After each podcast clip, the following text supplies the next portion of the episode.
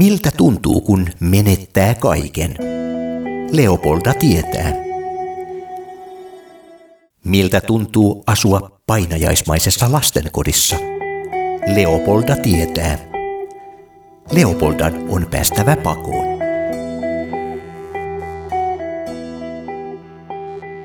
Meillä tässä Lähiradiolla on nyt kaksi henkilöä. Toinen on diskoava mies ja toinen on nainen, joka on karkaamassa täältä. He ovat saapuneet tänne Lempäälästä. Sari Peltoniemi, sinä olet siis karkaamassa. Joo, tilanne nyt kerran kaikkiaan muodostui semmoiseksi, että on pakko. Ja tämä tapahtuu siis myös lastenkirjassa, joka ilmestyy toukokuussa. Monesko tämä kaiken kaikkiaan on sinun kirjoistasi? Muistatko enää? Ää, mä, mä en mä muista, mutta kun tahti on ollut suurin piirtein kirja per vuosi vuodesta kaksituhatta, niin se olisi sitten niin kuin kaksikymmentä ehkä.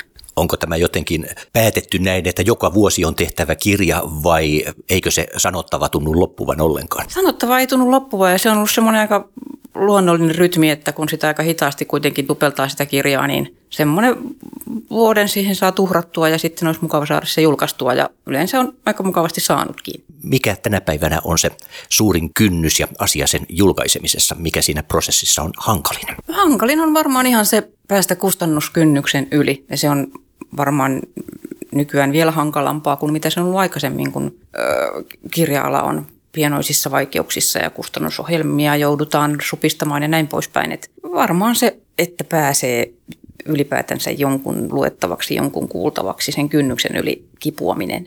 Mikä sinulle itsellesi on kirjaa kirjoittaessa se asia, mikä siinä kirjassa täytyy olla, että sinä olet siihen sisältöön tyytyväinen? Siinä täytyy olla oma ääni. Sen täytyy olla jotenkin, vaikka vaan pienestikin, niin sen täytyy jotenkin olla semmoinen kirja, jonka pystyy tunnistamaan minun kirjakseni. Jos ajatellaan näitä kaikkia kirjoja matkan varrella. Onko se sinun äänesi niissä muuttunut jollakin lailla tässä vuosien varrella? On, on varmasti muuttunut ja kyllä se niin kuin muotoutuu jollain lailla koko ajan vuosien kuluessa ja iän karttuessa, mutta tota, on siellä varmaan samojakin asioita. Kyllä mä huomaan, että herran jestas, että taas mä niin kuin laitan tota juttua siihen ja enkä mä nyt niin kuin ikinä pääse tästä eroon ja jotkut semmoiset kielelliset asiat ja jotkut muut, niin kyllä ne varmaan on vähän niin kuin semmoinen vesileima, että se vaan pysyy. Ilmeisesti teos ei ole koskaan varsinaisesti, voi sanoa, täysin valmis, mutta missä vaiheessa sinä tiedät, että siitä on päästettävä irti, että se on nyt kyllin valmis? Se onkin vaikea kohta. Se aina tuntuu, että jos nyt vielä hiukan katsottaisiin ja jos nyt kertaalleen vielä luettaisiin, ja se voi olla loputonta, mutta yleensä siinä kohti auttaa joku sivullinen kustannustoimittaja tai joku muu, joka, joka niin kuin on sitä mieltä, että tämä alkaisi nyt olla tässä, että joskus annetaan sen nyt olla rauhassa. Ja itsekin varmaan jossain kohti, eli nyt kyllästy, niin ainakin ymmärtää hieroneensa jotakin niin kauan, että, että sille ei tapahdu enää mitään kovin merkityksellistä. Entä nykyään, kun puhutaan yhteisöllisyydestä ja tietysti sitä kautta kollektiiveista, Valas-kollektiivi, kerro tästä hieman. No se on sellainen, joka lasten ja nuorten kirjailijakollegojen kanssa tuossa joku aika sitten polkaistiin pystyyn, kun me ikään kuin haluttiin, että meillä olisi myös oma väylä ja oma tapa tehdä asioita sen lisäksi, mitä me tehdään kustantamojen kanssa. Ja jossa me voitaisiin niin kuin vapaasti mielin määrin rellestää ja tehdä just sellaisia juttuja, kun me halutaan, ilman että meidän tarvitsee murehtia sit sitä, että onko se ehkä esimerkiksi kaikkein myyvin mahdollinen teos. Ja, ja kyllä siihen liittyy myös semmoinen niin kuin sosiaalis-kollektiivinen puoli, että kun tämä on tunnetusti aika yksinäistä hommaa tämä kirjailijan työ, niin kollektiivista ei olla ihan niin yksin. Siellä on niin kuin aina joku ihminen, jolle voi soittaa tai laittaa sähköpostia, että auta mua. Tai, tai tota, nyt tattui mahtava juttu, haluan sen kertoa. Eli tätä voidaan sanoa myös eräänlaisena vertaistukena. Se on oikeastaan aika hyvä sana. Siihen liittyy paljon sitä vertaistukea sekä siinä, että me ä, julkaistaan kirjojamme ja tehdään niitä niin kuin yhteistyössä sillä tavalla, että luetaan toistemme tekstejä, annetaan niistä palautetta, korjausehdotuksia ja muuta. Niin sen lisäksi just sitten tämä ihan, ihan niin kuin keskustelullinen puoli, semmoinen tuki, jota näinä maailman aikoina ihminen tarvii, kirjailija varsinkin. Valas, eli vapaat lasten ja nuorten kirjailijat. Mitä tässä oikeastaan tämä vapaa kuulostaa tässä juuri mielenkiintoiselta? No joo, se on ehkä hivenen mahtipontinen, mutta se tuntui niin mukavalta. No se tarkoittaa just sitä, että me voidaan tehdä julkaisuja juuri niin kuin me haluamme kukin tykönään. Että et meidän ei tarvitse kysyä siihen lupaa tai oikeutusta keneltäkään, esimerkiksi kustantajalta tai, tai joltakin muulta taholta. Lasten ja nuorten kirjallisuus, varsinkin lasten kirjallisuus, se on jossain määrin säilyttänyt, säilyttänyt myyntitulojaan ehkä esimerkiksi siitä syystä, että lapsille edelleen ostetaan kirjoja lahjoiksi. Kirjastoihin hankitaan paljon lastenkirjoja, se on semmoinen perus, perusjuttu. Ja nämä on niin kuin jossain määrin pitänyt sitä sitten suojassa. Ellips-palvelussa neljäkymmentä prosenttia viime vuodesta, kun kasvoi e-kirjojen lainaaminen ja, ja Täältä minä karkaan myös ilmestyy tässä e-kirjana. Onko nämä aiemmat e-kirjoina tulleet? Sehän on niin kuin semmoinen helppo ja edullinen. Aika monet niistä on saatavilla e-kirjoina myöskin.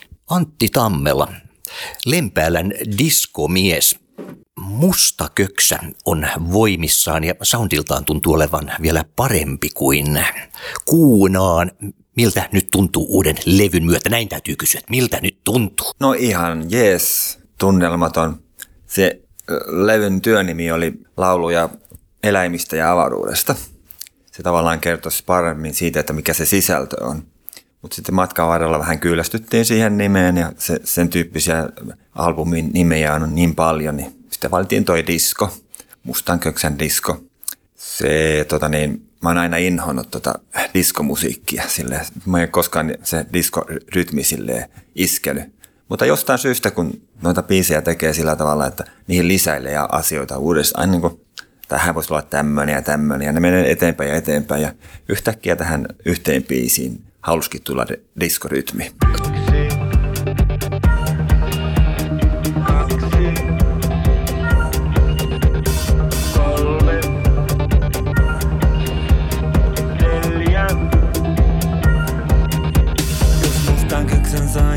Mä sitten opettaisin Mustanköksän laulut, ne sitten hassut on.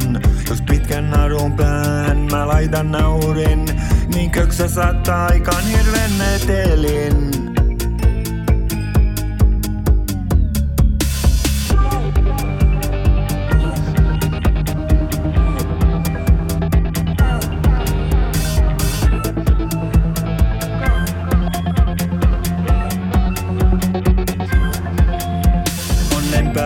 Köksä ja köksän treenimöksä, kuuntelemaan joutuu se väki Lempäälän. Köksä joka soittaa, se kaamein köksä on, sen mustempaa ei ole alla auringon. Soita köksä disco, disco, disco, disco, mustan köksän biisu, iki oma on. Soi mustan köksän disco, disco, disco, disco, mustan köksän disco, disco, disco. Disko Lempäälästä lensi tänne teillekin, sori. Sari Peltoniemi tekee sanat. Miten tämä prosessi oikein tapahtuu, kun saat tekstin nenäsi eteen? No kyllähän mä soitan paljon ja mulla on kaikennäköisiä kulkuja. Mä haen semmosia laskevia kulkuja useinkin, mikä niinku sille ei ole aivan se ilmeinen. Mut sitten toisaalta taas niin se on ollut, ollut jo iät ja ajat sille vanhojenkin bändien aikana, että, että Sarin sanoissa on se maailma, on se sävellysmaailma jo valmiina. Tavallaan niin kuin, mä ajattelen, että niihin sanoihin ei voi tulla mitään muuta kuin tämä. Se on, se on niin kuin valmiina se sävellys siinä jo. Toivottavasti vielä pääsiäisen aikana on kolme keikkaa. Ja vähän niin kuin kiertyä peräkkäiset päivät ja tota niin, pari täällä Helsingissä ja yksi Tampereen. Et sinne vaan kuuntelemaan. Köksällähän on vuosien varrella kokoonpano vaihdellut. Minkälaisella meiningillä tällä hetkellä mennään? Talven aikaan tai syksyn aikaan huomattiin, että halutaan soittaa vähän tuhdimmin. Eli tota, ja se on näkynyt myös tämän uuden levyn arvosteluissakin, että niin, niin, niin se, haetaan sitä soundia vähän eri lailla kuin aikaisemmin. Meillä on nyt kaksi kitaraa, mikä niinku keikalla on hauskaa, koska se antaa mulle vapautta laulajana olla vähän niin kuin silleen, ei tarvitse tehdä niin monta asiaa yhtä aikaa. Ja mikä sitten tietysti tekee sitä meidän soundista hyvinkin erilaisen, että meillä on tommoinen kolmekymmentäkaksikielinen kantele, orkesterikantele siinä mukana. Sähköinen kylläkin, mutta että niin, se muokkaa sitä meidän soundia. Tässä kun puhutaan kanteleesta, niin tulisi melkein mieleen kansanmusiikki, mutta toisaalta kyllähän köksä on nyt välillä, voi sanoa, että melkein kansanmusiikillisia elementtejä siinä on ollutkin. Joo, on se ollut yhdessä vaiheessa niin kuin silleen, että kun on, Mustanköksä on pitkäikäinen bändi, kun Noitalinna hajosi, niin se tota, niin, alkoi jo silloin ja soitettiin Reijon ja Hannun, jotka myös Noitalinnasta, heidän kanssaan.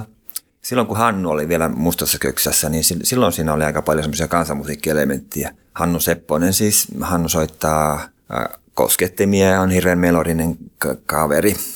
Niin, niin silloin siihen oli semmoista kansanmusiikkiajatusta enempikin. Mutta mä itse ajattelen itseäni enemmän tämmöisenä rock-tyyppinä ja myöskin semmoisena pop, pop-ihmisenä. Että mä haen sitä niin kuin melodista maailmaa, enemmän semmoista pop-musiikista, en, en niinkään siitä kansanmusiikista. Ja nyt kun tässä nykyisessä orkesterissa on tämä orkesterikannel, niin se ei oikeastaan ole silleen melodinen elementti siinä. Se antaa semmoisen tietynlaisen sävyn. Voisi ajatella, että meidän bändissä on nyt kolme kitaraa, kun meillä on kaksi sähkökitaran soittajaa ja sitten, sitten meillä on kanteleen soittaja ja kanteella on kielisoitin. Niin siinä on aika paljon semmoista helinää ilmassa. Lempäälästä käsinä operoitte. Meillä on Lempäälässä myöskin kollektiivi. Se, se ei ole Valas-kollektiivi, mutta siinä Lempäälän rautatieaseman vierestä meillä on niin kuin, ä, vuokrattu tuommoinen Ryynikän mylly. Se on vanha mylly, jonka yläkerrassa on meidän treenikämppä ja siellä on paljon muitakin bändejä. Sitten siellä on pikkufirmoja ja siellä on paljon soitinrakentajia. Esimerkiksi Oakbridge Instrumentti, mikä on se pääfirma siellä. Et, et siellä me niin kuin silleen... Meidän orkesteri joka tiistai-ilta kokoontuu sinne, ja sitten siellä on kyllä paljon muutakin jengiä, jotka siinä ympärillä pyörii. Ja niissä on ollut aina, sillä mä oon alkanut soittamaan joskus kymmenvuotiaana. Ja me sillä Peräseinön Haapaloman kylän Nuorisoseran talon soittokämpällä oltiin, niin aina sinne kerääntyi se, oli, oli me soittajat, ja sitten oli niin, kuin, niin paljon muuta jengiä. Ja sillä vietettiin iltaa, ja jossain vaiheessa sinne alkaisi tulla tyttöjäkin. Niin, niin, se on ollut aina semmoinen niin kuin tapa, miten, miten nämä bändit elää, että se viikoittainen treeni, ja silloin kyllä oli aika useammin kuin viikoittainen treeni, niin sen ympärillä se pyörii. Lempäällä soitin rakentajaa, soitin liikettä. Ne rakentaa pääasiassa erilaisia kitaroita. Se, Suomessa, on, Suomessa tehdään tosi hienoja ää, käsityönä tehtyjä soittimia. Paitsi he rakentaa niin kuin sähkökitaroita ja erilaisia niin kuin erityyppisiä akustisia soittimia, akustisia kitaroita, niin he myös huoltaa niitä. Ja se on semmoista niin kuin päivittäistä työtä, se on heidän työpaikkaansa, niin kuin he ovat siellä aina. Ja sitten me tullaan illalla, joka, joka ilta tulee eri bändi ja sitten siellä on niin kuin erilainen se yhteisö, joka kokoontuu sinne. Se kollektiivi kokoontuu sinne illalla sitten juttelemaan. Siinä on, meillä on keittäjä, me juodaan kahvia siellä ja joku bändi soittaa siellä ja ne tekee sillä kitaroita ja sille pittyllään toinen toisillemme silleen niin kuin suomalaiset kitarat on hyviä, mutta kalliita tyyppisesti. Kun Antti Tammela turhautuu siellä ja iskee kitaransa säleiksi, niin joku korjaa sen saman tien. Ne suorastaan toivoo, että mä iskisin kipani, kitarani säleiksi, koska sitten mun täytyy viedä sinne huollon puolelle ja maksaa siitä, että ne korjaa sen.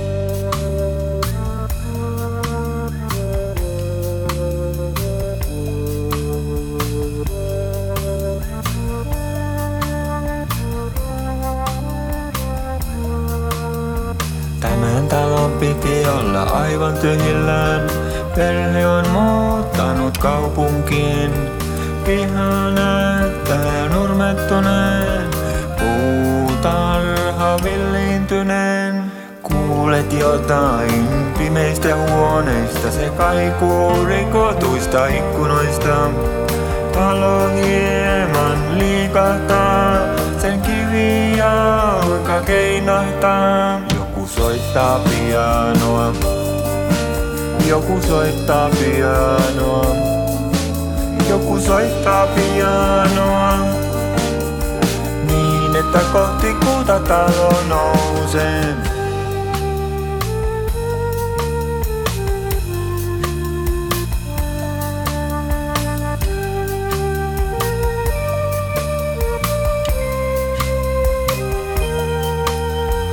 Viinimarjopuskat hyvästiksi vilkuttaa. Talo oveansa siipenä lekuttaa, tätä se on aina toivonut, koko ikänsä odottanut. Joku soittaa pianoa, joku soittaa pianoa, joku soittaa pianoa, niin että kohti kuuta talo nousee.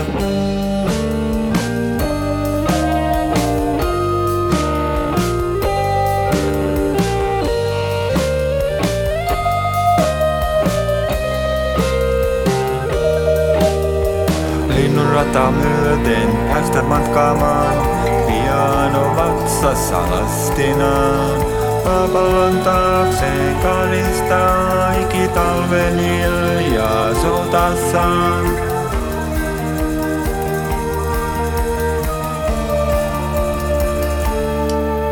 Joku soittaa pianoa, Joku soittaa pianoa, joku soittaa pianoa, niin että kohti kultatalo nousee. Joku soittaa pianoa, joku soittaa pianoa, joku soittaa pianoa, niin että kohti kultatalo nousee, niin että kohti kultatalo leijuu.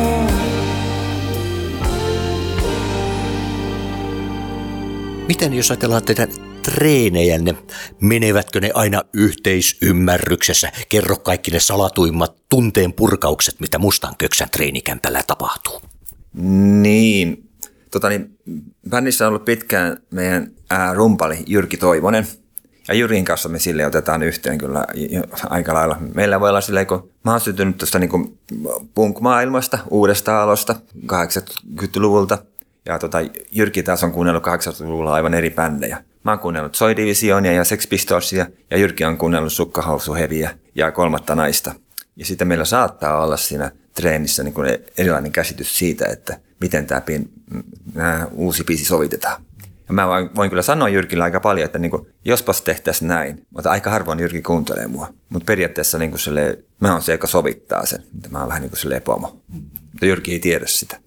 Sari Peltoniemi ja Antti Tammela, kuinka paljon teillä kotioloissa sitten puhutaan kirjallisuudesta ja musiikista? Kyllä, niistä varmaan aika paljonkin puhutaan. Toki, kun ne nyt on meidän tota noin, ammatit ja sellaiset asiat, jotka on paitsi ammatit, niin myös jonkinlaiset kutsumukset, niin väistämättä tulee ehkä joskus vähän liikaakin jauhettua. Niin, meillä on Sarin kanssa niin pitkä tausta, että kun muutettiin Sarin kanssa Sarin mummolaan, Sari oli silloin lukion toisella ja siellä jos niin sille hommattiin semmoinen pikku kasio, ja jossa oli myös rytmikone, sinne ihan vain ensimmäisiä pieniä kasioita ja alettiin soittaa siellä. Ja siihen aikaan me vielä niin sille luettiin paljon kirjoja ja tota niin, tehtiin pienlehtiä, kirjoitettiin niihin, tehtiin omaakin pienlehteä, tehtiin valokuvia ja kaikkea muuta. Meillä oli, tai Sarilla lähinnä oli oma elokuvakerho silloin Kauhavalla ja se on vaan sille jatkunut sitten. Sari alkoi tekemään sanoja. Ja siitä muodostui bändi ympärille ja sitten jossain vaiheessa Sari alkaisi tekemään kirjoja.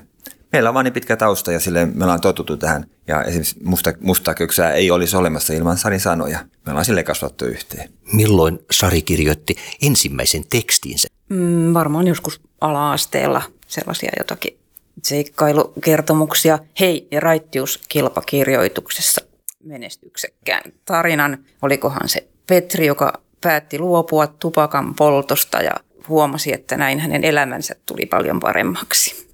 Olisiko se voinut olla tämä raittiuskirjoitus sitten, joka ajoi sinut ylipäätään jatkamaan kirjoittamista, vai missä vaiheessa tuli semmoinen, että hei, mä haluan tehdä tätä? Mä luulen, että se ei ollut se raittiuskilpakirjoitus, äh, mutta tota, jotkut kirjat varmaan vaikutti silloin lapsena silloin niin paljon, että sitten alkoi jossain tykyttää sellainen ajatus, että mäkin haluan kokeilla tätä juttua joskus oikein kunnolla ja huolella. Siis esimerkiksi jotkut Narniakirjat, tämän tyyppiset. Koska silloin oli valalla semmoinen mm, aika realistinen lastenkirjallisuus. Ja sitten kun sai käteensä tollaisen, joka oli jotain ihan muuta, niin se tuntui niin tajunnan räjäyttävältä asialta. Että se, kyllä mä uskon, että se vaikutti voimakkaastikin siihen, että halusi itse ruveta kirjoittamaan ja ruveta kirjoittamaan jotain muuta kuin sellaista Maija menee hammaslääkäriin tyyppistä kirjallisuutta.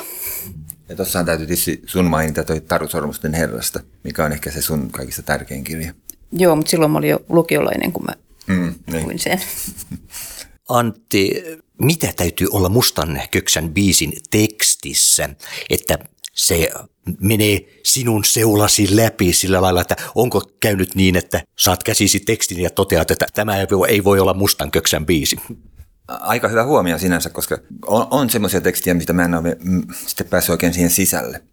Niissä täytyy olla jotain semmoista mystiikkaa, jotain semmoista, niin kuin, jota ei ensimmäisellä kerralla ymmärrä. Siis semmoinen joku tunnelma, johon, johon sitten tarttuu kiinni ja josta tulee se biisi. Sari on tehnyt myös semmoisia niin kuin aika, aika suoriakin tekstiä, siis semmoisia kantaan ottavia tekstejä. Tyyliin ei nyt koulukiusaamisesta, mutta siis tämmöisestä aiheesta. Ja sitten sit mä en ole vaan saanut niitä tehtyä. Niissä ei ollut sitä jotain semmoista kipinää, mikä, mikä vaatisi, että siihen se olisi mennyt eteenpäin. Ennen kaikkea niitä tekee itselleen niitä biisejä. Silleen, niin kuin, että tässä, tässä sanotuksessa täytyy olla joku, joka sua itseään niin kuin koskettaa. Ja semmoinen ihan, ihan suora, ei, ei välttämättä mua. Siis sellainen, mitä täytyy miettiä jonkin aikaa, ja sitten se, se miettiminen johtaa johonkin niin kuin kitaran kanssa juttuun, mistä tulee sitten lopulta biisi. Kauanko siinä menee näin keskimääräisesti, että kun sulla on teksti enää edessä, että sä saat sitä sävellyksen aikaiseksi? Kyllä se saattaa mennä aika nopeastikin, mutta silloin varmaan on niin kuin sillä taustalla, että niin kuin on soittanut jotain juttua ja sitten sarjasta tulee teksti ja se menee istuukin siihen juttuun suoraan. Joku sointokulku, joku melodiakulku, mihinkä se menee. Mutta sitten se, se että sitten sen saa orkesterille asti, niin, niin se, on, se on aika työlästä, kun kuitenkin mm, mä teen aika paljon demoja. Soittelen sinne kaikki valmiiksi, lisäilen ja lisäilen ja haen, haen sitä melodia. Niin, kyllä se kuitenkin menee kuukausi, jos ei vuosikin siihen, että se on bändin edessä. Ja sitten se, sitten se vasta taas alkaa niin kuin uudestaan, kun täytyy bändin kanssa hakea se, että miten se bändi sen soittaisi. Ja sitten se biisi saattaa muuttua siinä vaiheessa aika lailla erilaiseksi. Katukissa kulkee ilman isäntää. Voi, kuinka se on vapaa, sen seinät palat ilmaan, ja katonöinen taivaas tähdittää.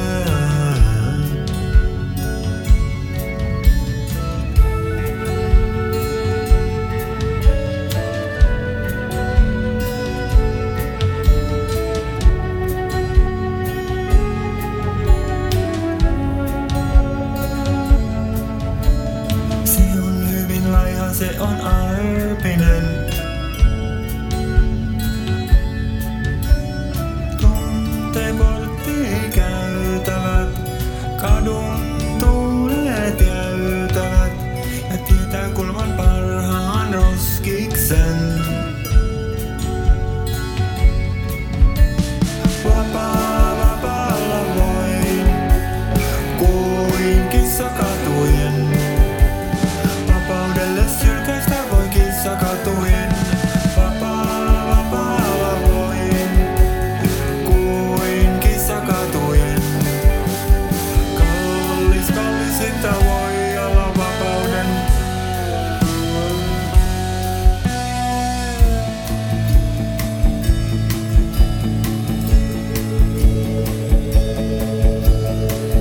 Asunnossa aina levy soi, pappa vanhaa operaa kuuntelee ja aikansa sen, että koko katu resonoi.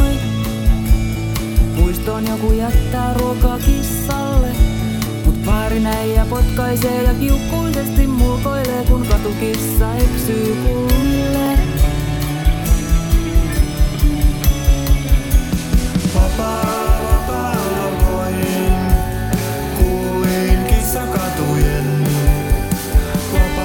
Sylkeistä voi kissa katujen, vapaalla, vapaalla voin, kuin kissa katujen. Kallis, kallisinta voi olla vapauden.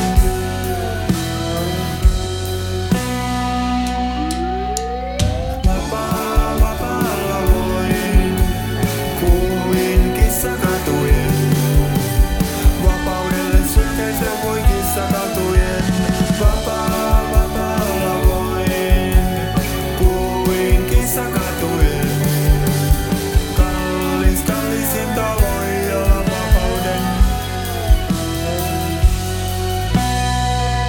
Sari, kun tekee musiikkitekstiä, miten tämä tarinan muodostumisena oleellisimmin eroaa kirjan kirjoittamisesta? Tietysti tässä pitää hirveästi saada asioita kovin lyhyen tekstiin. Joo, no ö, tekstiin tarvii jonkun hyvän pikku timantin, semmoisen perusidean. Ja, ja sit, tota, niitä ei ole nykyään kauhean viljalti jaossa niitä pikkutimantteja, että niitä joutuu vähän, vähän etsimään ja kaivamaan. Mutta mut joku semmoinen, kun mä en ole sillä tavalla käsityöläinen sanottajana, että mä pystyisin niinku päivät pitkät tekemään. Tai ehkä mä pystyisinkin, jos mä tarpeeksi yrittäisin, mutta en, olen liian laiska tai jotain, niin en ole edes yrittänyt, vaan etsin ja odotan niitä pikkutimantteja. Niin sellaiset tosiaan ei, ei löydy niin vaan, ja sitten niitä joutuu vielä vähän käsittelemään ja raapimaan ja ruopimaan, että niistä saa niinku, tässä on varmaan sama kuin niissä kirjoissakin, että pitää olla se oma ääni. Edes vähän, pitää olla joku niinku oma juttu. Että rakkauslauluja Tämän tyyppisiä on tehty tuhansia, miljoonia ja mä, mäkin voin tehdä niitä, mutta haluan tehdä ne omalla tavallani. Kuinka luonnostaan ja helposti yleensä nämä tekstit syntyy, että ollaanko välillä siinä tilanteessa, että olet sulkeutunut johonkin kammioon ja oven takana Antti jo hakkaa, että onko siellä jo valmista? Kyllä se aika hidasta nykyisin tahtoo olla. Sitten kun pääsee vauhtiin, niin se voi tulla nopeastikin se teksti, mutta kyllä niille teksteille olisi koko ajan enemmän tarvetta kuin mitä niitä syntyy ja tämähän oli tilanne jo aikoinaan silloin, kun Noitalinnassa soitettiin, että niitä tekstejä niin kuin kärtettiin oikealta ja vasemmalta ja niitä olisi pitänyt koko ajan tehdä, tehdä paljon, että en ole siihen tarpeeseen kyllä pystynyt koskaan täysillä vastaamaan. Mutta jos nyt aletaan laskea sun sanotuksia, niin paljonkohan niitä, jos niitä on siis kymmeniä ellei satoja julkaistuja sanotuksia, että on niitä kuitenkin sille tullut matkan varrella aika paljon. Olisiko tähän parisataa, kolmesataa, neljäsataa? Mainitsit, että sitten kun se teksti alkaa syntymään, niin se sitten syntyy. Onko kirjan kanssa sama juttu? Kuinka tyhjältä pohjalta sä yleensä lähdet, että onko sulla kuinka aikaisin selvillä aihe, mistä sä alat kirjoittamaan vai istuksä masiinan eteen tai paperin eteen ja tuijotat sitä, kunnes jotain alkaa syntymään? No mä oon varmaan siitä niin kuin jostain kes- keskiväliltä, että kyllä mä oon sen oppinut, että jonkun verran kannattaa suunnitella, ettei tule ikään kuin lähdettyä turhaan reissuun ja huomattua pitkän ja suuren ponnistuksen jälkeen, että no eihän tämä nyt oikein kannakaan tämä mun juttuni, että jonkinlainen luonnos täytyy olla. Mutta perusjuttu kyllä mulla on, on, on just tämä, että menen koneelle ja sitten katsotaan mitä tapahtuu. Ja vaikka mä suunnittelisin tarkkaankin, niin siinä kirjoittaessa tulee kuitenkin paljon muutoksia. Sen tiedän jo niin kuin omasta kirjoittamisestani, että mun on ihan turha tehdä todella tarkkoja etukäteissuunnitelmia, koska ne muuttuu kuitenkin. Ja niistä tulee parempia sitten sen prosessin aikana. Tuo on ihan vähän sama musiikissakin, niin kuin, että, että tavallaan on olemassa suunnitelma, on, on tämä sointukuvi, johon on ajatellut, että näin tämä biisi menee. Mutta sitten siihen lisäilee kaiken näköisesti, että se muuttuukin matkan varrella. Ja, ja täytyy sitä, niin kuin sitä alkuperäistä ajatusta hakea eri suuntaan. Se on vähän niin kuin kirjan kirjoittamista, mutta niin kuin se on vaan laulu, se ei ole kirja. Se on semmoinen pienempi juttu. Miten te olette muuten päätyneet Lempäälle? Pohjanmaalta, Jyväskylän ja Tampereen kautta.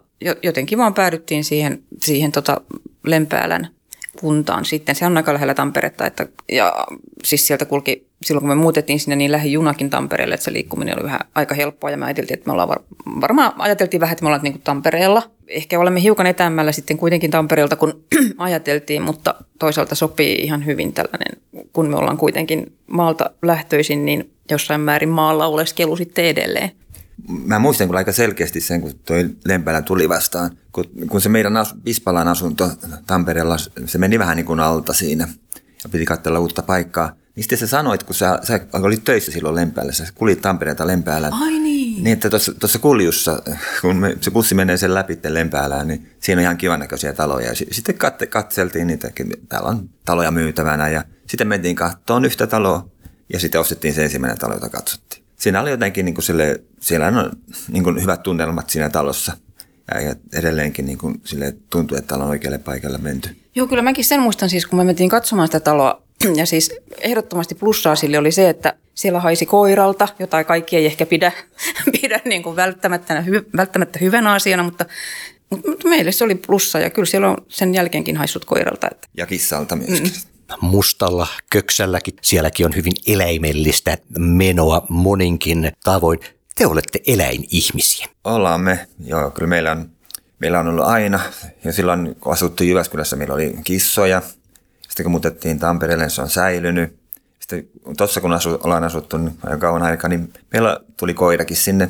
Ja oli aika ankara paikka, kun meillä, tota niin, niin, meidän nellakoira, se oli seitsemäntoista vuotta vanha ja Ja silleen niin kuin ollut aina siinä meidän kanssa, kun lapset oli pieniä, niin meillä oli se koira siinä ympärillä pyörimässä. Ja nyt sillä alkaa sitten niin kuin lonkka pettää, että se ei enää pysynyt pystyssä. Ja sitten jouduttiin menemään enää lääkärille sen kanssa ja silleen, sitten vielä niin kuin silleen, siinä eläinlääkärillä. Niin kuin, mä en ollut kauhean innostunut kuin ajatuksesta, mutta kun muut oli sitä mieltä, että koira kärsii, niin oli pakko mennä sinne.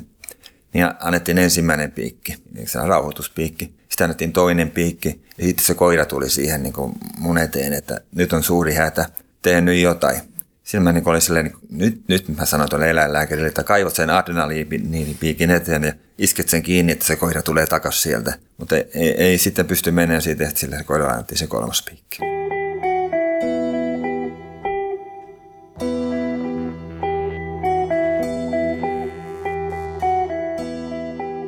Näin Antti Tammela ja Sari Peltoniemi.